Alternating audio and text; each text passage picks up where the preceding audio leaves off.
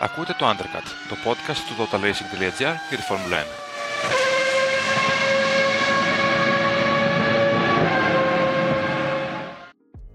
Χαίρετε! Καλώς ήρθατε στο 14ο επεισόδιο της δεύτερης σεζόν του Undercut, της σειράς podcast του Total Racing για το παγκόσμιο πρωτάθλημα της Φόρμουλα 1. Είμαι ο Χρήστος Κανάκης και παρέα θα προσπαθήσουμε να σκιαγραφίσουμε όλα όσα έγιναν στον 8ο αγώνα της φετινής χρονιάς, το Grand Prix του Καναδά. Μόνος μου για άλλη μια φορά, ο Δημήτρης ο Βούρδας σας είχε προειδεάσει από την προηγούμενη εβδομάδα ότι θα απουσιάσει στο επεισόδιο αυτό. Παρ' όλα αυτά, εμείς εδώ μένουμε σταθεροί και θα σχολιάσουμε παρέα όσα έγιναν στο Μόντρεαλ. Ε, το Grand Prix του Καναδά που προσέφερε θέαμα μεν ε, και συγκινήσεις, ωστόσο περιλάμβανε ένα ξεκάθαρο φαβόρι από το ξεκίνημα, τον Max Verstappen, που με το παραπάνω επιβεβαίωσε τον ε, τίτλο αυτό.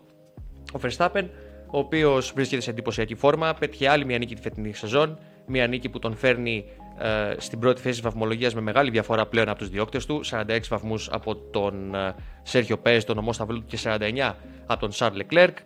Ο Verstappen, ο οποίος είναι πλέον καβάλα στάλογο, ήταν καθηλωτικός σε όλη τη διάρκεια του τριημέρου, με αποκορύφωμα το show που έδωσε στι κατακτήριε δοκιμές στο βρεγμένο οδόστρωμα, στι ε, συνθήκες αυτές που είχαμε το Σάββατο. Στον αγώνα κέρδισε πιο άνετα από όσο φάνηκε, διότι ε, στα τελευταία του στάδια βρέθηκε υποπίεση από τον ε, Κάρλος Σάινθ ε, μετά από τα δεδομένα που διαμορφώθηκαν έπειτα από την είσοδο του αυτοκινήτου ασφαλείας στην πίστα. Δεν προβληματίστηκε από την αναποδιά αυτή, διαχειρίστηκε άψογα την κατάσταση με τον Κάρλος Σάινθ και ουσιαστικά πέτυχε μια νίκη που τον εδρεώνει πλέον ως το αδιαφελονίκητο φαβορή για την κατάκτηση του πρωταθλήματος του δεύτερου συνεχόμενου για τον ίδιο. Ο Μάξ Verstappen, ο οποίος πέτυχε την 26η νίκη της καριέρας του, η οποία τον φέρνει στην ένατη θέση της κατάταξης ε, των οδηγών με τις περισσότερες νίκες και πέρασε τον ε, Jim Clark και τον Νίκη Λάουντα. Ο Max Verstappen που δεν φαίνεται να επηρεάζεται από τίποτα ήταν ένα τριήμερο που ο Ολλανδός ε, από την αρχή ως το τέλος οδήγησε σαν πρωταθλητής. Δεν υπάρχει κάτι που μπορούμε να ψέξουμε ας πούμε στην απόδοσή του. Δεν προβληματίστηκε όπως ανέφερα και πριν.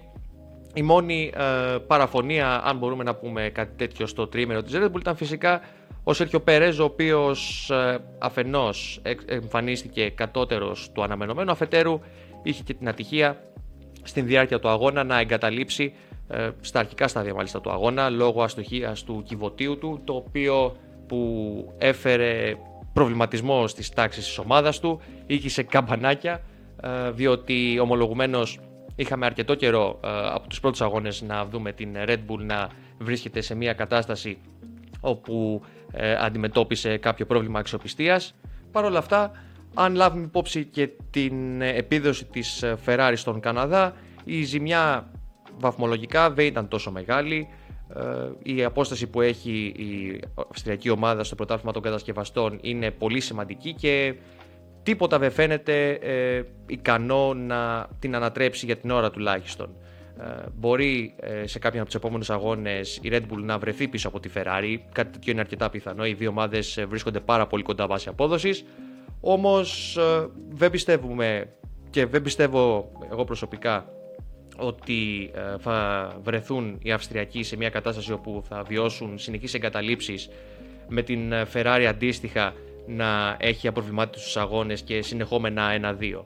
Η κατάσταση που έχει διαμορφωθεί είναι δύσκολο να ανατραπεί. Δεν υπάρχει κάτι συγκεκριμένο το οποίο μπορούμε να ε, σχολιάσουμε αρνητικά για τη Red Bull ως προς τη στρατηγική που ακολούθησε στον αγώνα. Αυτό που προξένησε εντύπωση ενδεχομένως ήταν ε, ότι χρειάστηκαν δύο αλλαγές ελαστικών εν τέλει, αλλά αυτό αφορά όλες τις ομάδες, όχι μόνο τη Red Bull. Βέβαια, το γεγονός ότι ο Max Verstappen επισκέφθηκε για δεύτερη φορά τα pit για να βάλει ένα φρέσκο σετ σκληρή γόμας έδωσε το έναυσμα ουσιαστικά και στους υπόλοιπους και βέβαια και το αυτοκίνητο ασφαλείας για να μπουν ε, για ακόμα μια αλλαγή ελαστικών. Είναι ένα τέλειο τρίμερο για τη Red Bull. Είπαμε, η παραφωνία ήταν μόνο ο Σέρχιο Πέρες. Ο Πέρες, ο οποίος ξεκίνησε με την σκληρή γόμα, πήγαινε για μια στρατηγική ενός pit stop ε, στη διάρκεια του καναδικού Grand Prix. Αυτό δεν συνέβη ποτέ βέβαια λόγω και της εγκατάλειψής του. Η Red Bull είναι όπως και ο Max Verstappen, είπα πριν, καβάλα στάλογο. Τίποτα δεν μπορεί να τους ε, καθυλώσει αυτή τη στιγμή ή να τους ε, ε, επηρεάσει σε αυτό το κυνήγι ε, του πρωταθλήματος και των οδηγών και των κατασκευαστών. Απ' την άλλη πλευρά η Ferrari πήρε το μέγιστο από τον αγώνα στον Καναδά. Ε, αρχικά κατάφεραν να τερματίσουν αμφότεροι. Αυτό αποτελεί ε, μια επιτυχία, συνιστά επιτυχία ε, ο διπλός τερματισμός. Δεύτερη θέση για τον Κάρλος Σάινθ και η πέμπτη για τον Σαρλ Λεκλέρκ. η διαφορά σε σχέση με τη Red Bull από ό,τι φάνηκε ήταν η δύναμη του κινητήρα, τον οποίο ξεκάθαρα οι Ιταλοί έτρεξαν πιο χαμηλά μετά και τα παθήματά τους τόσο στη Βαρκελόνη όσο και στο Αζερβαϊτζάν. από εκεί πέρα ο Κάρλος Σάινθ πέτυχε το καλύτερο δυνατό αποτέλεσμα, δεν μπορούμε να ζητήσουμε κάτι περισσότερο από εκείνον. Ε, προσπάθησε μεν ε, να πλησιάσει τον Max Verstappen, μετά το αυτοκίνητο ασφαλείας βρισκόταν σε απόσταση βολής. Όμως ε, δινόταν η αίσθηση σε όσους παρακολουθούσαμε τον αγώνα ότι ακόμα και αν υπήρχαν 30 γύρι επιπλέον, ε, δεν θα άλλαζε κάτι. Τα εύσημα στη Ferrari βέβαια θα πρέπει να τα δώσουμε για τη στρατηγική που ακολούθησαν στον αγώνα. Το σκεπτικό όσον αφορά τον Σάινθ ήταν ε, μια εναλλακτική στρατηγική ε, που θα τους έφερνε σε κατάσταση ε, ισχύως έναντι του Max Verstappen. Είναι σωστό το σκεπτικό αυτό στην περίπτωση του Ισπανού οδηγού. Αν δεν, προκυ... αν, δεν προκυ... αν δεν προέκυπτε το αυτοκίνητο ασφαλείας, θα προσπαθούσαν με μία στάση στα pit να κρατήσουν πίσω τους τον Max Verstappen. Ο Σάινθ, όταν μπήκε το αυτοκίνητο ασφαλείας στην πίστα, βρισκόταν 10 δευτερόλεπτα μπροστά από τον Ολλανδό. Ο Ολλανδός, ο οποίος μόλις είχε πραγματοποιήσει την δεύτερη του στάση στα πιτ, και ήταν ξεκάθαρο ότι θα προσπαθούσαν με νύχια και με δόντια να κρατηθούν μπροστά του. Βέβαια, με την ε, δύναμη αυτή που είχε, ε, με το έλλειμμα δύναμης μάλλον που είχε η Ferrari, δεν ξέρω κατά πόσο αυτό θα ήταν ε, δυνατό ή σε τι κατάσταση και πώς θα μπορούσε να διαχειριστεί τα ελαστικά του ο Σάιντ. Έχουμε πει μεν ότι η F175 είναι ένα μονοθέσιο το οποίο φέρεται φιλικά προς τα ελαστικά, δεν τα φθείρει. Όμως ε, ο Καναδάς ε, διαχρονικά ανατρέπει όποιες ισορροπίες γνωρίζουμε για την ε, φθορά των ελαστικών και για τη χρήση τους γενικότερα. Ο Σάρλ Λεκλέρκ, ο οποίος εκκίνησε τον αγώνα από τη 19η θέση μετά και την αλλαγή κινητήρα το Σάββατο, είπε το προφανές μετά το τέλος του αγώνα και κατέδειξε αυτό που προανέφερα, ότι πήγαν εκ του ασφαλούς στον Καναδά ώστε να πάρουν το μέγιστο δυνατό χωρίς ιδιαίτερα ρίσκα. Η κατάσταση στην οποία περιήλθαν έκανε τον συγκεκριμένο αγώνα τον κατάλληλο ώστε να πάρουν ποινές. Εν τούτης, δεν φάνηκαν ε, προετοιμασμένοι στην περίπτωση, στην περίπτωση του Μονεγάσκου οδηγού. Η σκληρή γόμα δεν δοκιμάστηκε ουσιαστικά την Παρασκευή, όπου είχαμε στεγνές ε, συνθήκες, δεν έβρεξε κατά τη διάρκεια της Παρασκευής. Έτσι λοιπόν η έλλειψη δεδομένων με τα σκληρά ελαστικά με τις S3, με τις E3 γόμα της Pirelli τους έφερε πρωτοτελεσμένο. Ο Leclerc ε, πάλεψε περισσότερο από όσο αναμενόταν να ανέβει στην ε, κατάταξη. Ήταν εμφανές το έλλειμμα ε, του Leclerc ε, ας πούμε στην περίπτωση του, ε, της μάχης του με τον Esteban Ocon όπου στην έξοδο των στροφών η Ferrari δεν είχε την πρόσφυση πέραν της ε, υποδύναμης για να φτάσει κοντά στην Αλπίν. Το σκηνικό άλλαξε βέβαια μετά το αυτοκίνητο ασφαλείας, όπου ο Leclerc ε, βρέθηκε πιο κοντά ε, στα δύο μονοθέσια τη γαλλική ομάδα και κατάφερε να τα περάσει τελικά.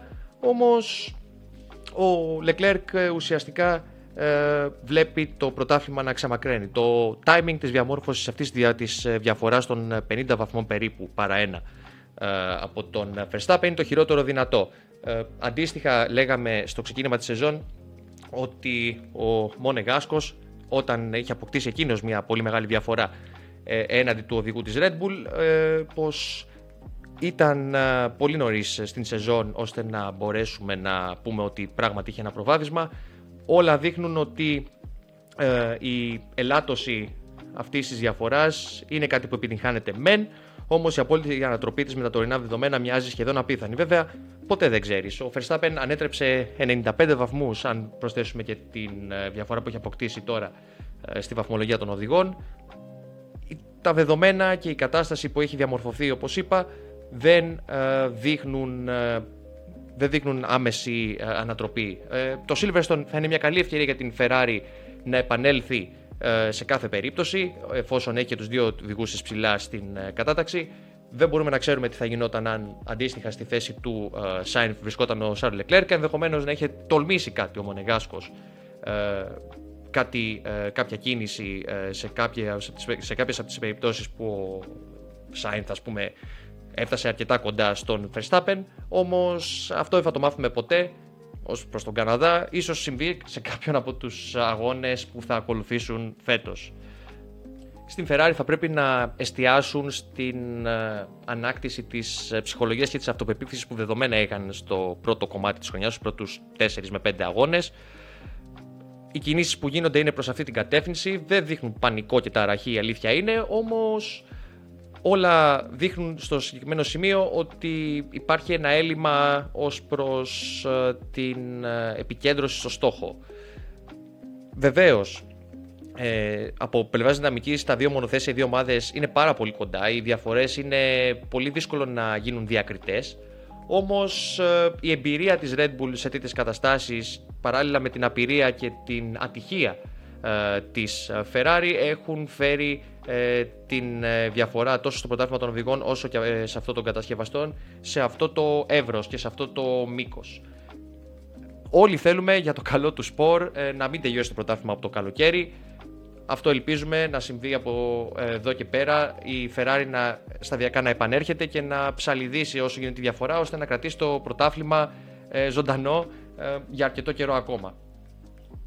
Ενδιάμεσα στους Sainz και Leclerc βρέθηκαν οι δύο Mercedes στον καλύτερό τους φετινό αγώνα. Την Παρασκευή η κατάσταση για τους Γερμανούς φάνταζε τόσο δεινή με τον Χάμιλτον να παραπονιέται και να γκρινιάζει για την απόδοση του μονοθεσίου του ε, Όμως παρόλα αυτά, ως εκ διαμαγείας επανήλθαν. Είναι δεδομένο ότι η Mercedes W13, ένα μονοθέσιο το οποίο ε, σε ρυθμίσεις αγώνα και σε καταστάσεις αγώνα ε, έχει τη δυναμική να αντιπαρέρχεται των ε, προβλημάτων που ενδεχομένως έχει στα χρονομετρημένα δοκιμαστικά. Μέχρι ενός σημείου βέβαια. Όμως ο Καναδάς ήταν ο καλύτερος τους φετινός αγώνας. Ο Χάμιλτον είχε έναν απροβλημάτιστο αγώνα, όπως και ο Ράσελ αν κάτι προξενεί αίσθηση είναι η απάθεια του νεαρού ε, Βρετανού μετά το αυτοκίνητο ασφαλείας. Βέβαια ε, μπορούμε να σημειώσουμε ότι τόσο ο Χάμιλτον όσο και ο Ράσελ είχαν διαφορετικά setup. Ε, η βροχή που ήρθε το Σάββατο ανάγκασε τους οδηγούς να προβληματιστούν γύρω από αυτό το κομμάτι ως προς τις ρυθμίσεις που έπρεπε να επιλέξουν. Κάποιοι πήραν το ρίσκο να πάνε σε πιο βρόχινες ρυθμίσεις, τις οποίες όμως θα έπρεπε να κουβαλήσουν ε, στον αγώνα δεδομένου ότι τα μονοθέσια μετά τις κατακτήρε δοκιμές μπαίνουν σε καθεστώς Park Fermé. Ο Χάμιλτον πήγε σε ένα setup το οποίο, στο οποίο επικεντρώθηκε περισσότερο στον αγώνα, ο οποίος ε, ήταν γνωστό ότι θα διεξαχθεί υπό καλές συνθήκες στο, στενό, στο στεγνό οδόστρωμα. Ίσως αυτή να ήταν εκεί η διαφορά, πάντως ε, προξενεί λίγο κάποια αίσθηση ότι ο Ράσελ δεν επιτέθηκε στον Λιούις Χάμιλτον μια αντίστοιχη περίπτωση είχαμε και στο Μπαχρέιν, στον πρώτο αγώνα της χρονιάς, με ένα αυτοκίνητο ασφαλείας στους τελευταίους γύρους και τους ε, δύο οδηγούς να βρίσκονται ο ένας πίσω από τον άλλο με το Χάμιλτον να προηγείται. Παρ' όλα αυτά, η κατάσταση είναι αυτή. Ο Χάμιλτον πήρε το δεύτερο του βάθρο ε, την ε, φετινή σεζόν, αν δεν κάνω λάθος, που δεν νομίζω να κάνω λάθος. Και σίγουρα ταινίζει το μέλλον με μεγαλύτερη αισιοδοξία. Ε, το πρόβλημα το οποίο ανέμενε η Mercedes στον Καναδά, το porpoising, δεν εμφανίστηκε στη διάρκεια του αγώνα τουλάχιστον. Ε, ως προς αυτό να ανοίξω μια παρένθεση ε, και την διρεκτίβα την οποία ανακοίνωσε η FIA ε, που θα ξεκινήσει να εφαρμόζεται από τον επόμενο αγώνα στο Silverstone. Ε, αναμένω και τον Δημήτρη Βούρδα να ε, έρθει εδώ, να βρεθεί μαζί μου στο επεισόδιο, ώστε να διαφωνήσουμε γιατί έχουμε κάθετα διαφορετικές απόψεις. Ε, διαφωνούμε πλήρως και καλό θα ήταν να, να αναπτύξει εκείνος τη δική του άποψη γύρω από την διρεκτίβα αυτή της ε, FIA πίσω τώρα στην Mercedes. Ε, τι είπαμε, ναι, τα δεδομένα δείχνουν πως ε, η, εικόνα τους ήταν ε, αρκετά συμπαθητική, μάλιστα βρέθηκαν και κοντά στην Red Bull και την Ferrari του Verstappen και του Sainz προς το τέλος του αγώνα, δεν ξεμάκρυναν οι δύο πρωτοπόροι, όμως δύσκολα πιστεύω ότι με τα τωρινά δεδομένα η κατάσταση, η κατάσταση αυτή θα επαναληφθεί. το ότι γύρισαν ε, για το Σάββατο και την Κυριακή στο προηγούμενο spec πατώματος, γιατί την Παρασκευή οι Γερμανοί δοκίμασαν ένα καινούριο spec ε, ώστε να αντιμετωπίσουν τα προβλήματα αυτά με το porpoising, το οποίο δεν λειτουργήσε καθόλου όπως ε, όλα έδειξαν. Ε, είναι μια ομολογουμένως πολύ περίεργη εικόνα και ενδεικτική ε, της κατάστασης και της ασάφειας που επικρατεί ε, ως προς τον σχεδιασμό του φετινού μονοθεσίου.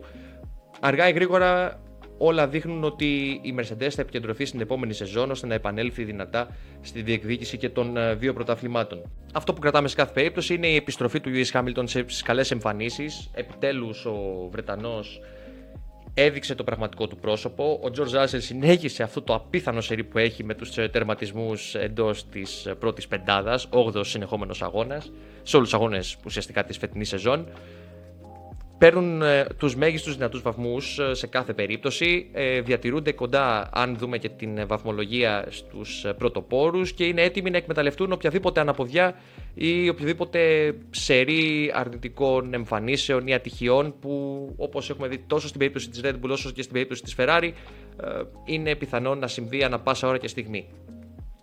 Στη μάχη του midfield ε, τώρα, ε, τι να πει κανείς για τον Φερνάντο Αλόνσο, ο οποίος ε, μονοπόλησε το ενδιαφέρον ε, από πλευράς οδηγών, περισσότερο ίσως και από τους πρωτοπόρους ε, σε όλη τη διάρκεια του τριμέρου. Μάγεψε με την ε, εμφάνισή του ο Ισπανός την Παρασκευή και το Σάββατο. Ε, την Κυριακή έκανε ένα συμπαθητικό αγώνα. Πήγαινε για στρατηγική ενός pit stop, κινούσε δεύτερος. Ε, στο πρώτο κομμάτι του αγώνα δεν ήταν κακός. Προσπάθησε και διατηρούταν αρκετά κοντά στον Κάρλος Σάινθ, όπως είδαμε. Δεν έχασε ε, έδαφος αρκετά ο Ισπανός με την Αλπίν, διατηρούταν κοντά. Εγώ βέβαια μετά την εικόνα που είδαμε στο Αζερβαϊτζάν όπου ο κινητήρας Ρενό έδινε τη δυνατότητα τόσο στον Αλόνσο όσο και στον Οκόν να διατηρούνται μπροστά από τον ανταγωνισμό με σχετική άνεση.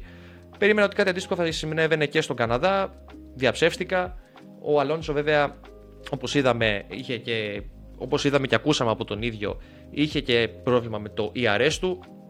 Ε, είχε και την ποινή την οποία δέχτηκε μετά το τέλος του αγώνα 5 δευτερολέπτων για συνεχής αλλαγής κατεύθυνσης ε, απέναντι στον Βάλτερι Μπότα στον τελευταίο γύρο, όταν ο Φιλανδός Alfa Romeo προσπαθούσε να τον προσπεράσει.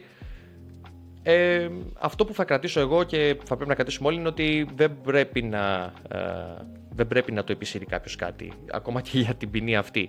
Ε, έχει βρει τη φόρμα του και επιδεικνύει σε κάθε περίπτωση, σε κάθε αγώνα, ότι όχι μόνο έχει θέση στην ε, Φόρμουλα 1, αλλά πρέπει και το πρέπει είναι με κεφαλαία γράμματα να βρίσκεται στο σπόρο. Έχουμε ανάγκη από τέτοιες οδηγικές προσωπικότητες, οι οποίες προσδίδουν έτσι ένα χρώμα ιδιαίτερο και ε, ένα ξεχωριστό τόνο στο παγκόσμιο τάφημα της Φόρμουλα 1 συνολικά. Και ο Έστεμπαν Οκόν ήταν ε, αρκετά καλός. Ε, μετά από αρκετό καιρό, ο Γάλλος οδηγός φάνηκε κάπως να ξυπνά. Επωφελήθηκε βέβαια και από τις συγκυρίες στην διάρκεια του αγώνα. Όμως σε κάθε περίπτωση η Alpine με τους βαθμούς αυτούς, στην έκτη θέση του Εστεμπάν Οκόν και την ένατη του Φερνάντο Αλόνσο, κατάφερε να περάσει την Alfa Romeo. Ε, η ποινή του Αλόνσο τους έφερε βέβαια, τους κόστησε βέβαια κάποιους βαθμούς, όμως ε, νομίζω ότι αποκαταστάθηκε η εικόνα ε, που θα πρέπει να υπάρχει στη βαθμολογία βάσει και της δυναμικής των δύο ομάδων. Ε, Ως προς την Alfa Romeo, η οποία ναι, μεν έχασε την πέμπτη θέση από την Alpine όπως είπα, όμως είχε έναν τίμιο αγώνα με τον Βάλτερι Μπότα να διαχειρίζεται καλύτερα από τον κάθε άλλο από όσους εκκίνησαν με την σκληρή γόμα τον αγώνα.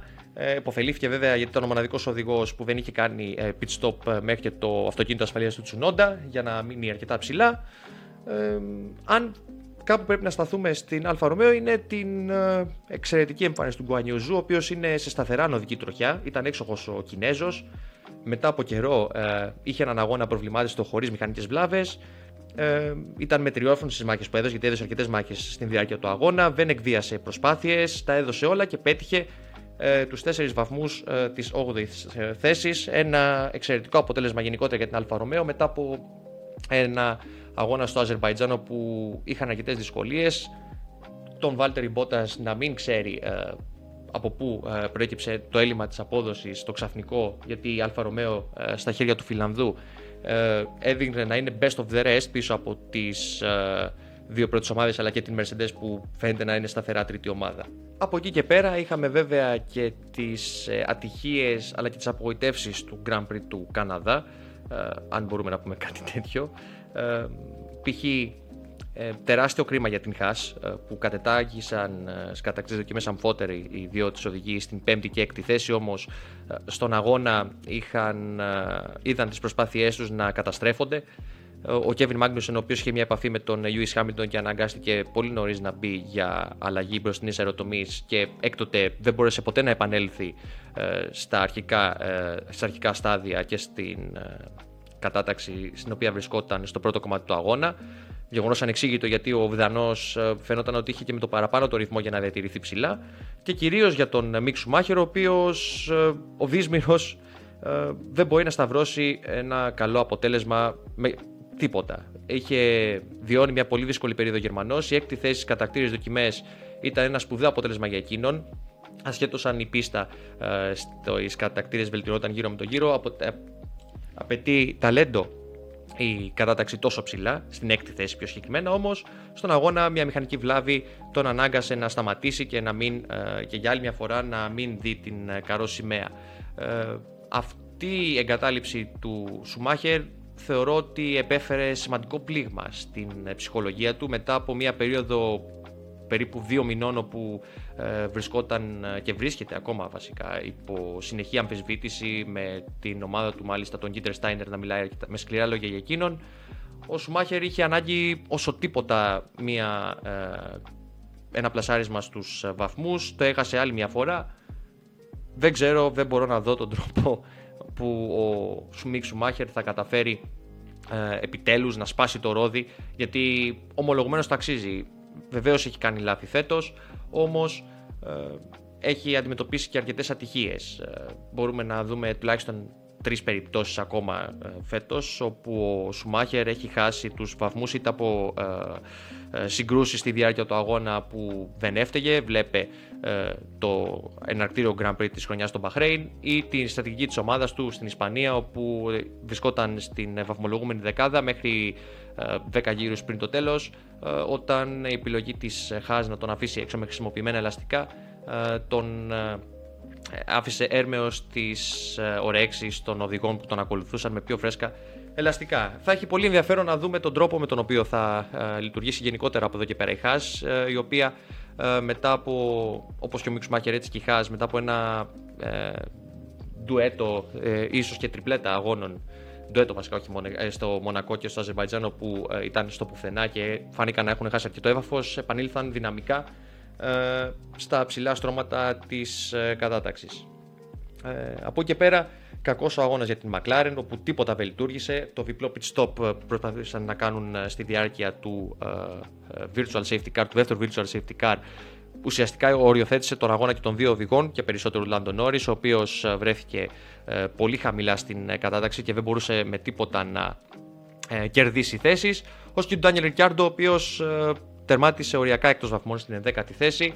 Η McLaren έχουμε πει ότι αγώνα με τον αγώνα θα σημειώνει μεταπτώσεις στην απόδοσή της. Είναι τέτοια η κατάσταση στην Βρετανική ομάδα και τίποτα δεν φαίνεται να ικανό να την αναστρέψει σε τέτοιο βαθμό ε, τόσο εντυπωσιακά ώστε να σταθεροποιηθεί ε, στην πρώτη τετράδα του ε, πρωταθλήματος. πολύ, καλ, πολύ κακός ο αγώνας για την Αλφα Tauri με τον Yuki Tsunoda να κάνει ένα πεδαριώδες λάθος. Νομίζαμε ότι τα λάθη αυτά ο Ιάπωνας τα έχει αφήσει πίσω του στην περσινή σεζόν, όμως ο τρόπος με τον οποίο έχασε τον έλεγχο του μονοθεσίου του βγαίνοντας από το pit lane μετά το pit stop που έκανε, πραγματικά κάνει κάποιους ε, σε κάνει να απορρεί σε πάση περιπτώσει για το τι μπορεί να σκεφτόταν εκείνη τη στιγμή.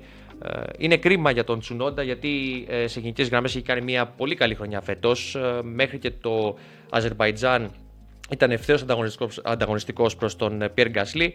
Όμως ο Ιάπωνας φαίνεται ότι δεν έχει ξεπεράσει πλήρωση, δεν έχει προσαρμοστεί πλήρως το mindset που απαιτείται ε, στο παγκόσμιο τάθμα της Φόρμουλα 1 ώστε να ε, έχει την κατάλληλη σταθερότητα.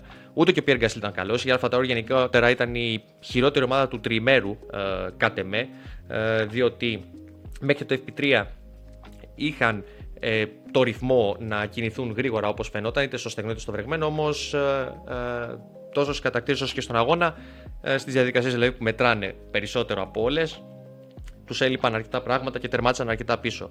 Ε, τι άλλο, πολύ καλός αγώνας για το Lance Stroll, μιας και μιλάγαμε, μιλάμε για απογοητεύσεις, να πούμε και κάτι θετικό για τις ομάδες του Midfield. Ο Lance Stroll, ο οποίος εκκινώντα 18ο, μπήκε στην δεκάδα, ε, στον εντός έδρας αγώνα για εκείνον. Ήταν εξαιρετική η εμφάνιση του Καναδού, ε, με τη σειρά του εξαιρετικό ο Stroll, ε, στη διαχείριση των ελαστικών και γενικότερα στον τρόπο με τον οποίο χειρίστηκε τις μάχες, γιατί είδαμε αρκετά τρενάκια να διαμορφώνονται ε, στη διάρκεια του αγώνα στο midfield. Γενικότερα το Grand Prix του Καναδά ήταν ένας αγώνας του 6 ας πούμε αν θα μπορούσαμε να βάλουμε μια βαθμολογία ε, διότι μέχρι και το αυτοκίνητο ασφαλείας φαινόταν λίγος πολύ προδιαγραμμένη η εξέλιξή του. Όμως, ένα αυτοκίνητο ασφαλείας πάντα φέρνει ανατροπές και αυξάνει το θέαμα κατακόρυφα και εννοείται μαζί και η ένταση και το ενδιαφέρον του κοινού για το αποτέλεσμα. Νομίζω ότι δεν έχω να προσθέσω κάτι άλλο. Είναι ένα συγκριτικά με τα προηγούμενα μικρότερο επεισόδιο. Βέβαια είμαι και μόνος μου. Σίγουρα παίζει ρόλο αυτό. Ελπίζω, όπως είπα, από το επόμενο επεισόδιο να είναι κανονικά μαζί μου ο Βούρδας. Σε κάθε περίπτωση, αν αυτό που ακούσατε σας άρεσε, ένα like ε, στο βίντεο αυτό, subscribe στο κανάλι μας ε, στο YouTube, ε, like και follow στα social media του totalracing.gr στο facebook, το twitter και το instagram, όπου συνεχώς αναπαράγουμε περιεχόμενο follow στον server μας στο Discord στον οποίο είμαστε ενεργοί συνεχώς ε, παρακολουθώντας τις εξελίξεις όχι μόνο ε, στα τρία μεγαλύτερα μηχανοκίνητα sport, τη Formula 1, το MotoGP και το WRC, αλλά και σε μικρότερους θεσμούς. Ε, είμαστε παρόντες στα voice channel, έτοιμοι και πρόθυμοι να απαντήσουμε τις ερωτήσεις και τις απορίες σας. Ε, ήμουν ο Χρήστος Κανάκης, ήταν το 14ο επεισόδιο της δεύτερης σεζόν του Undercut. Ε, σας ευχαριστώ πολύ για όσους μας ακούσατε από την αρχή ως το τέλος. Ραντεβού στο επόμενο επεισόδιο. Να έχετε μια όμορφη εβδομάδα.